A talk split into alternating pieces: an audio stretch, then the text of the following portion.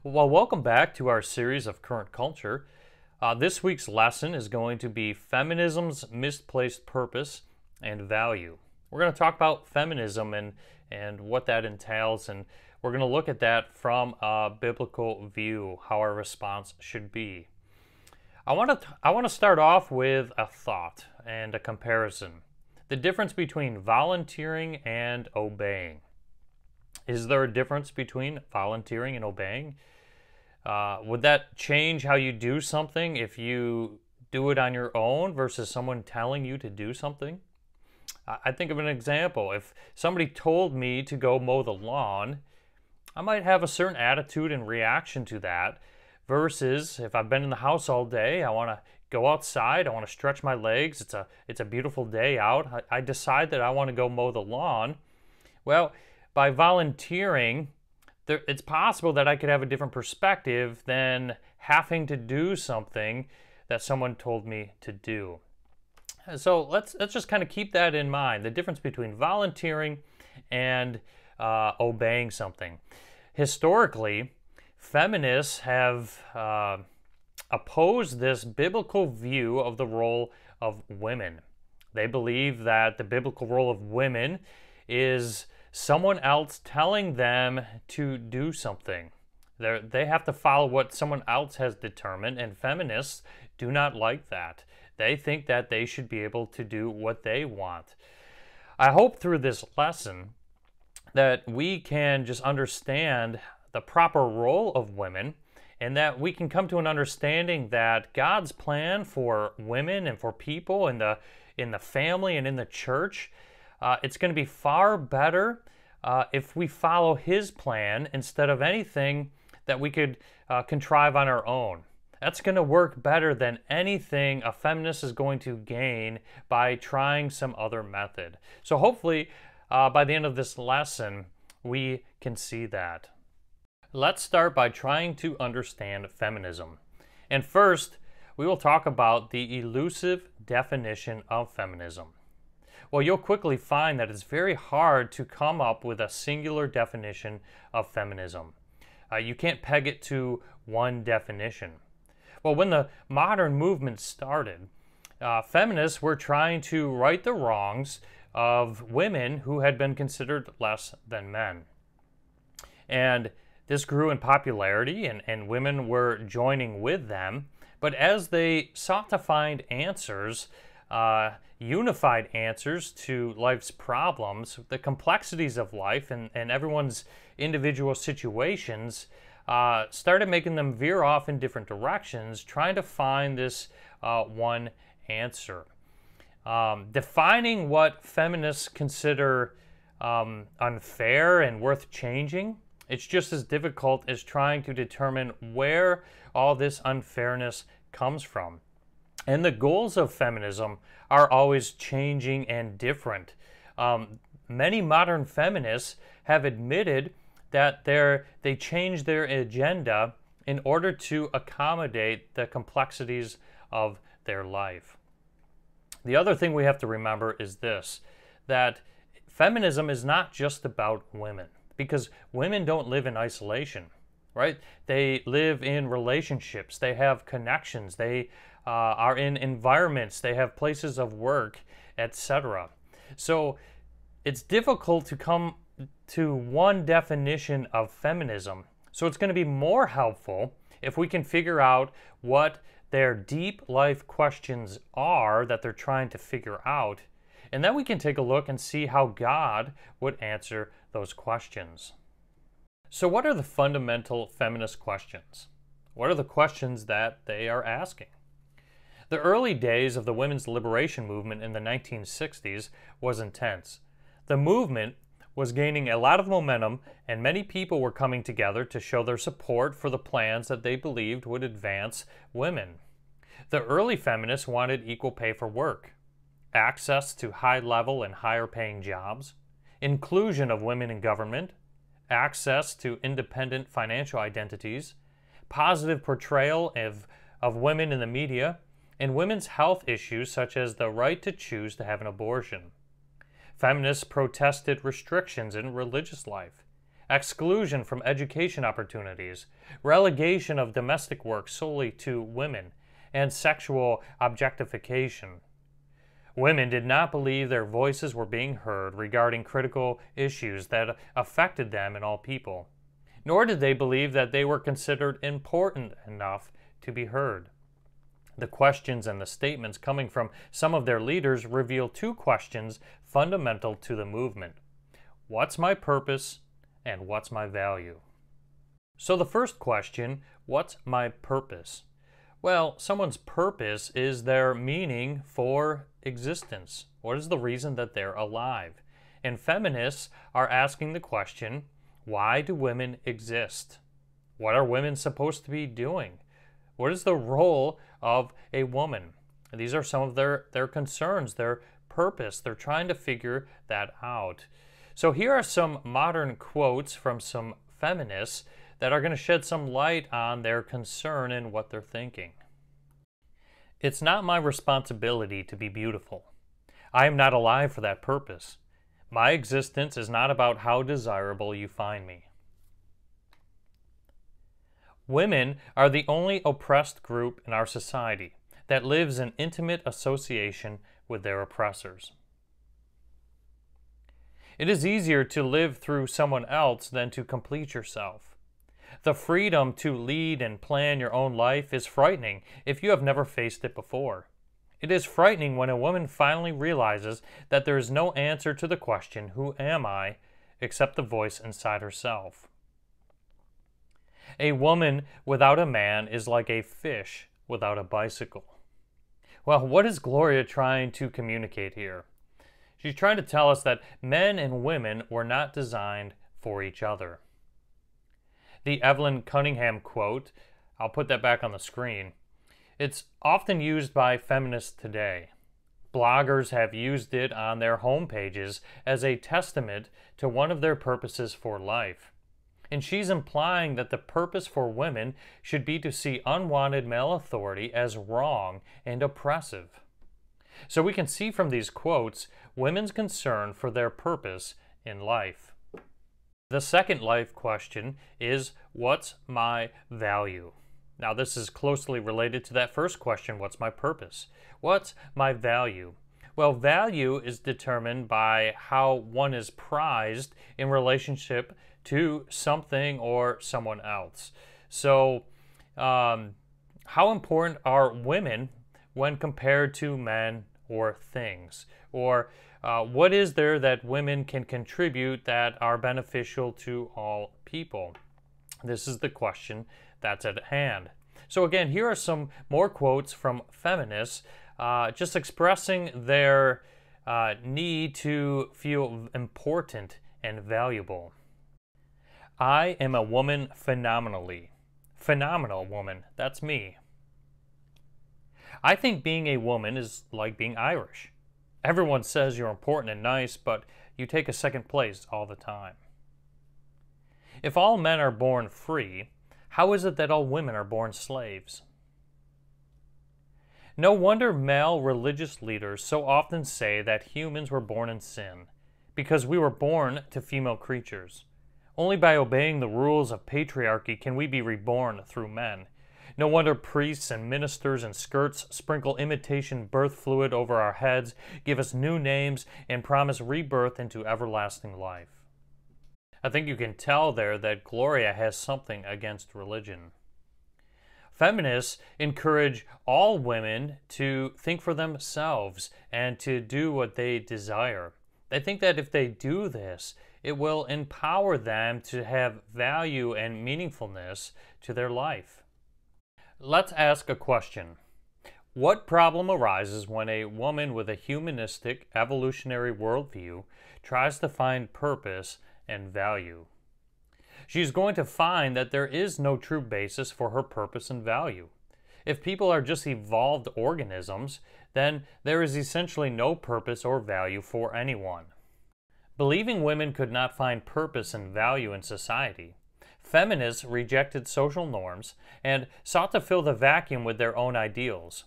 But they do so without any true basis for those ideals. In a way, their purpose in life became freeing themselves from society's norm for women. Then they looked at those victories as proof of their value. But in the end, the perceived victories did not bring ultimate fulfillment. Well, none of us can find satisfaction in life outside of God's purpose for our lives, and none of us sense our value more than when we live for God's purpose. 1 Corinthians chapter 10 verse 31 says, "Whether then you eat or drink or whatever you do, do all to the glory of God." Life is not supposed to be about us. God intends people, both males and females, to bring him glory. You're not going to find purpose and value for your life apart from Him. Jesus spoke about how to find one's life in Matthew chapter 10, verses 38 through 39. Jesus said, And he who does not take his cross and follow after me is not worthy of me. He who has found his life will lose it, and he who has lost his life for my sake will find it. Jesus doesn't say to find your purpose and value within yourself, but to surrender your life to Christ, even to the point of being willing to die for Him. Becoming more liberated or empowered is not the way to discovering value as a person. Value only comes when we give our lives to Christ. Being worthy of Christ is the ultimate value that you can have. Well, let's discover what the Bible has to say about purpose and value. In God's Word, uh, it was revealed to us what His original intention was regarding His creation and His plan for the redemption of the world. The answers to questions of a woman's purpose and value, then, are going to be found in God's Word. Let's begin by looking at commonalities between men and women. And let's start all the way back in the Garden of Eden. When God said, Let us make man in our own image, after our likeness, well, he created both male and female in his image. So he created both genders, male and fem- female, equal. So uh, a man is bearing God's image and doesn't have any more value than a woman who also bears God's image. Well, if both male and female are bearing God's image, well, it means that their value is the same. Both are equally valuable. So, if someone wants to uh, devalue women and treat them like uh, they are worth less than men, ultimately they're offending God. God is the one who created women. He created them in His image and He gave them their value men and women were then instructed to rule over the earth, over the animals and over the plants. It was a stewardship that God gave to Adam and Eve. And we have to remember that stewardship is simply just a management of something that belongs to someone else for the benefit of the owner. Well, God instructed both Adam and Eve uh, to rule over the creation according to his will and according to the gifts that he had given them, because both of them were given different gifts, and they were both to rule together over creation. Well, that was life back in the Garden of Eden, back when mankind was first created. Let's take a look at life in the church now. If we start considering the common purposes and values between men and women in the church, the list can be long. But we all know this we all have a common salvation. We all heard the same gospel and responded. And that gospel is still available to us today. So, all believers, whether men or women, uh, we have all become children of God through faith in Jesus Christ. Furthermore, all believers now have the indwelling of the Holy Spirit to empower us to use our gifts to serve the church and we're all empowered with the same amount of power. No one has more, no one has less. And the Holy Spirit is giving us these gifts so that we can serve the church. So every believer, whether a man or a woman, has at least one gift to use for the church. Nobody has all the gifts, but you're given at least one. Let's take a look at 1 Corinthians uh, chapter 12, verse 11, where we read, But one and the same Spirit works all these things, distributing to each one individually just as He wills. So we all have our personal specific gifts from God, based upon His will. God clearly planned for women to serve Him. Women are not an afterthought in the church. God uses them intentionally today in His church. A church cannot properly function if the women are not serving God. Let's take a look at chapter 12, uh, verses 14 through 20. For also the body is not one member, but many. If the foot says, Because I am not a hand, I am not a part of the body, it is not for this reason any the less a part of the body. If the whole body were an eye, where would the hearing be? If the whole were hearing, where would the sense of smell be? But now God has appointed the members, each one of them, in the body just as He desired. And if they were all one member, where would the body be? But now there are many members, but one body. Women, and men can't justly complain about their role in the church because God has chosen and set the members in the body of Christ just as He desired. That's what Paul wrote. God desired it to be this way. So, how can we argue with God then? If we continue reading verses 21 through 27, we will see that every single member of the church is necessary. And the eye cannot say to the hand, I have no need of you, or again the head to the feet, I have no need of you. On the contrary, how much more is it that the members of the body which seem to be weaker are necessary, and those members of the body which we think is less honorable, on these we bestow more abundant honor, and our less presentable members become much more presentable, whereas our more presentable members have no such need. But God has so composed the body, giving more abundant honor to that member which lacked, so that there may be no division in the body, but that the members may have the same care for one another. And if one member suffers, all the members suffer with it. If one member is honored, all the members rejoice with it. Now you are Christ's body, and individually members of it. Paul is showing us here that God clearly wanted to communicate to us through this letter that uh, everybody has an important role in the life of the church. Uh, he hasn't left anybody out. Both men and women are necessary and vital to do the work of the church. Thirdly, let's look at life in eternity. When Christ comes back for his church, he will have a personal meeting with every member so he can evaluate their service for him within the local church. We find this in 2 Corinthians 5, verse 10. For we must all appear before the judgment seat of Christ, so that each one may be recompensed for his deeds in the body, according to what he has done, whether good or bad. Those who wasted their time worrying about what level of authority they had in comparison to others in the church or in the home will be sorely disappointed with how they lived. Women should never feel inferior or worthless in the church. Christ has given them work to do, and He is coming soon to gather His church to see in part how the women did with the jobs He entrusted to them. That should motivate all of us to be busy serving God, rejoicing in whatever role He has given to us.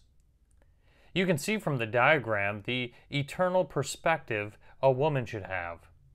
When she is content and faithful with the role God has assigned to her, she will have great rewards awaiting her in heaven, and at the judgment seat of Christ, she will have an increased opportunity to glorify God. But if a woman is discontent and unfaithful to what God has asked of her, she will forfeit eternal rewards and lose opportunities to glorify God at the judgment seat. How you want to view your role on earth will affect your eternal rewards. Rewards that will last forever and remind you of the greatness of God. In heaven, everyone will be focused on God and giving Him glory.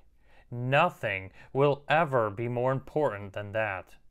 Women who resent the role God has for them now in the church and in the home are only limiting themselves in eternity.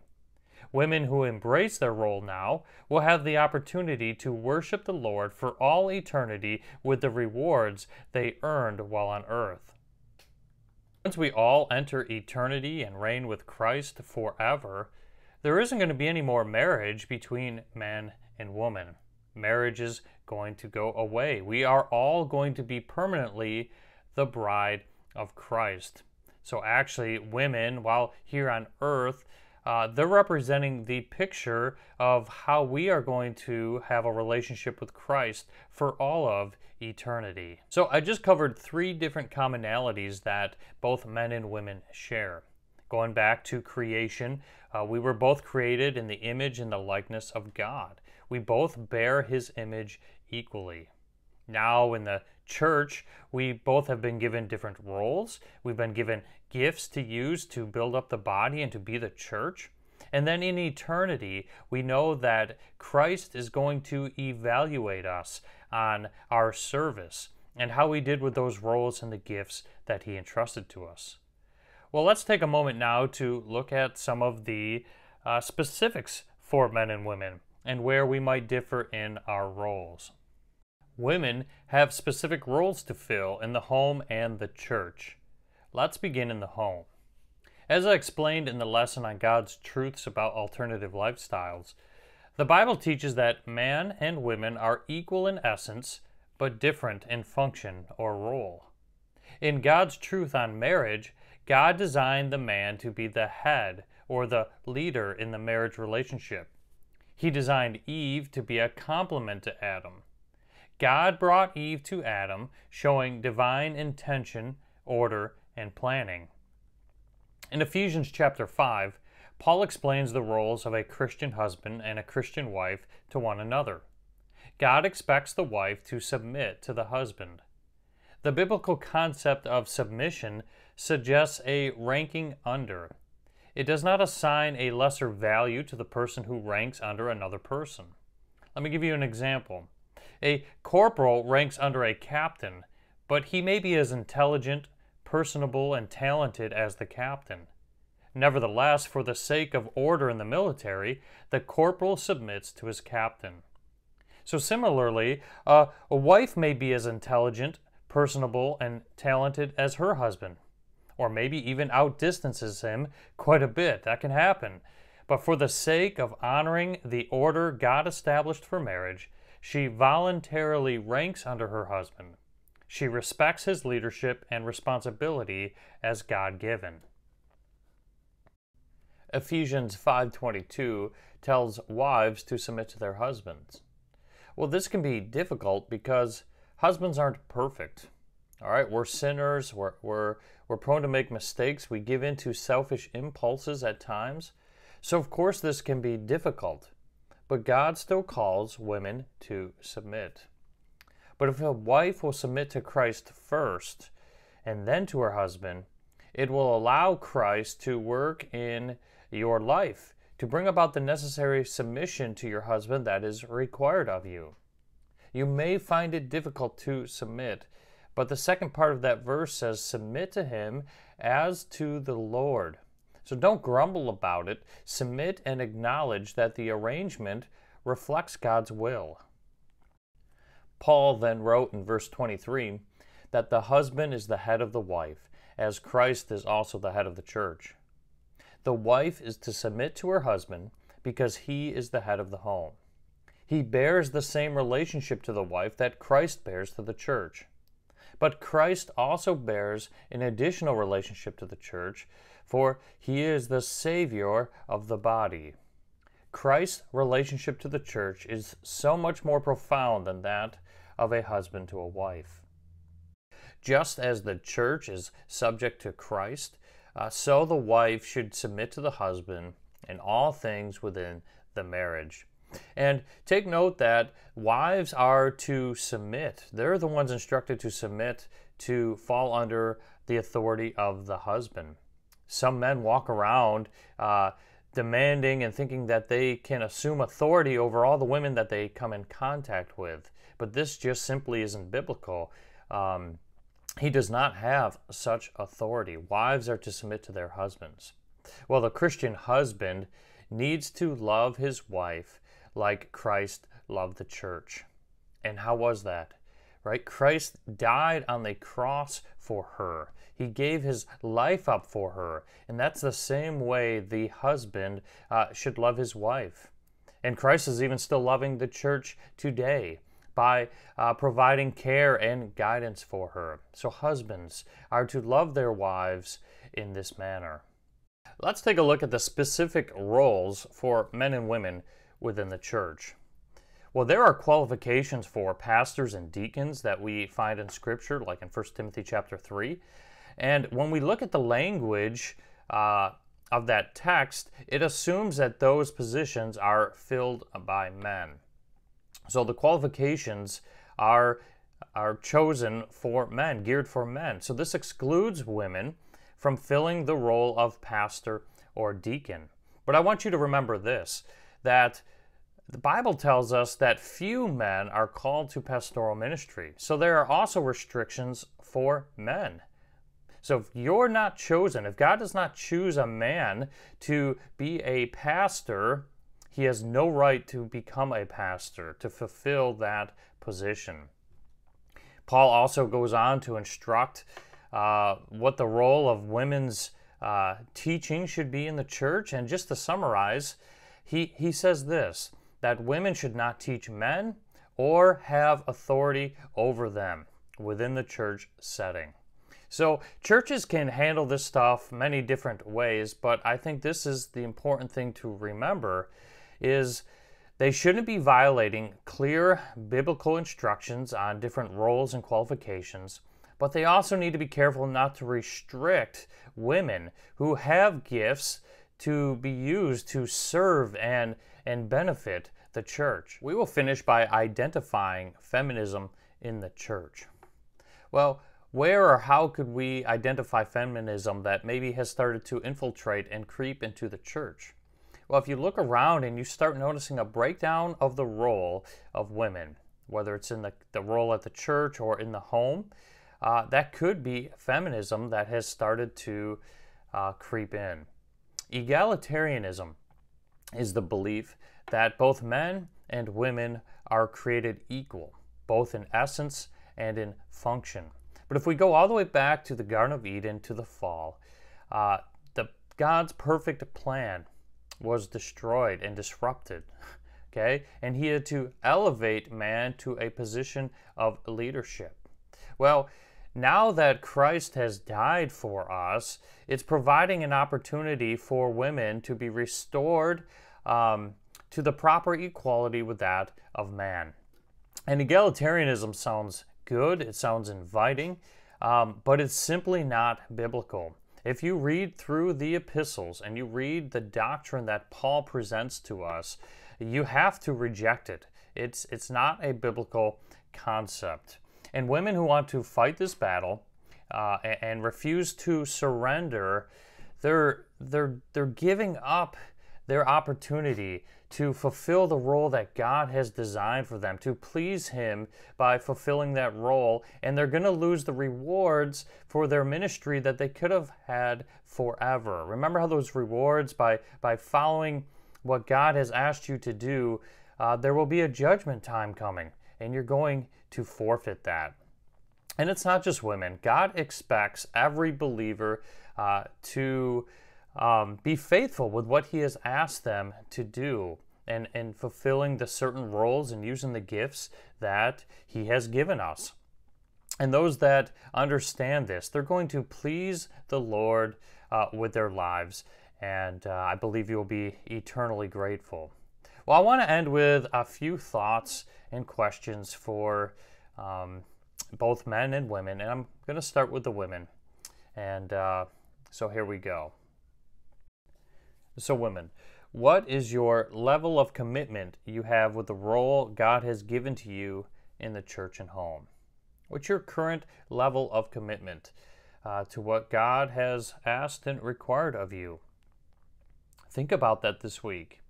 Confess any discontentment you might have and trust God to help you serve Him with joy. He's given you a role, uh, He's given you a purpose, He's given you gifts to use. Um, so think of your level of commitment. And secondly, how will you specifically increase your faithfulness in fulfilling the roles God has for you in your home and your church? Pray about that this week and uh, really examine to see if you are being faithful to what God has asked of you. Men, uh, we have some questions to think about as well. Would God characterize your service for Him as faithful? We want to be men of faith. I know I would like to be a man of faith. So, would you characterize your service for Him as being faithful? Um, in the past as you as you reflect? And secondly, what might you need to do to be a better leader in your home and church? Think about some some intentional practical things you need to change to become a better leader in your home and the church. To serve and lead like Jesus Christ, who lived uh, for us, died for us, gave himself sacrificially do you love the church and your wife and your family that way? These are tough questions, but um, it's good for us to reflect, to examine, and to think on these things. So, those two deeper life questions that feminists are really pursuing and trying to find the answers to. What is my value and what is my purpose? When we look at the scriptures, we find the answers to both of those we find out that women do have value and do have a purpose. They're valuable because God created them in His own image. And they have a purpose because uh, God has designed specific roles for them to fulfill. And when they do, when they submit to that, uh, the church and the home flourish and they're able to complete God's will. So, our biblical response to feminism is to faithfully fulfill God's roles for you. Faithfully fulfill your role. The memory verse for this week is Colossians 3 23 through 24. Whatever you do, do your work heartily as for the Lord rather than for men, knowing that from the Lord you will receive the reward of the inheritance. Serve the Lord Christ. Next week's lesson is going to be uh, God's instruction on immigration. We're going to look at a few different approaches to immigration reform, but then we're going to take a look and see what the Bible has to say about the stranger and the poor, and how, as believers, we need to have compassion on them and share the gospel with them. So I hope you can join me for that next video lesson.